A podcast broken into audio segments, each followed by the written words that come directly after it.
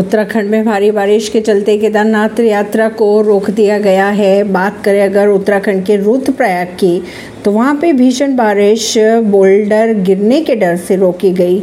केदारनाथ यात्रा। दिल्ली कैबिनेट में बढ़ेगा आतिशी फाइनेंस रेवेन्यू और प्लानिंग विभाग की भी सौंपी जाएगी जिम्मेदारियाँ। सीएम नीतीश कुमार ने जेडीयू विधायक और विधान परिषदों की बुलाई मीटिंग मणिपुर में जारी हिंसा के बीच आज मुलाकात करेंगे राज्यपाल से सीएम बीरेन्द्र सिंह। दे सकते हैं इस्तीफा। पीएम नरेंद्र मोदी का सात जुलाई को गोरखपुर दौरा। गीता प्रेस जाएँगे। शिव पुराण का विमोचन भी करेंगे। यूपी की जेलों में बंद, पंद्रह कैदियों ने जल्द रिहाई की मांग की। ऐसी नहीं योगी सरकार से मांगा जवाब। बाइडेन सरकार ताइवान को 330 मिलियन डॉलर के देंगे हथियार। अमेरिका रक्षा विभाग ने दी मंजूरी। अशोक गहलोत ने कन्हैया लाल को नहीं प्रदान की सुरक्षा। यूसीसी पर उद्धव गुट ने केंद्र सरकार का किया समर्थन।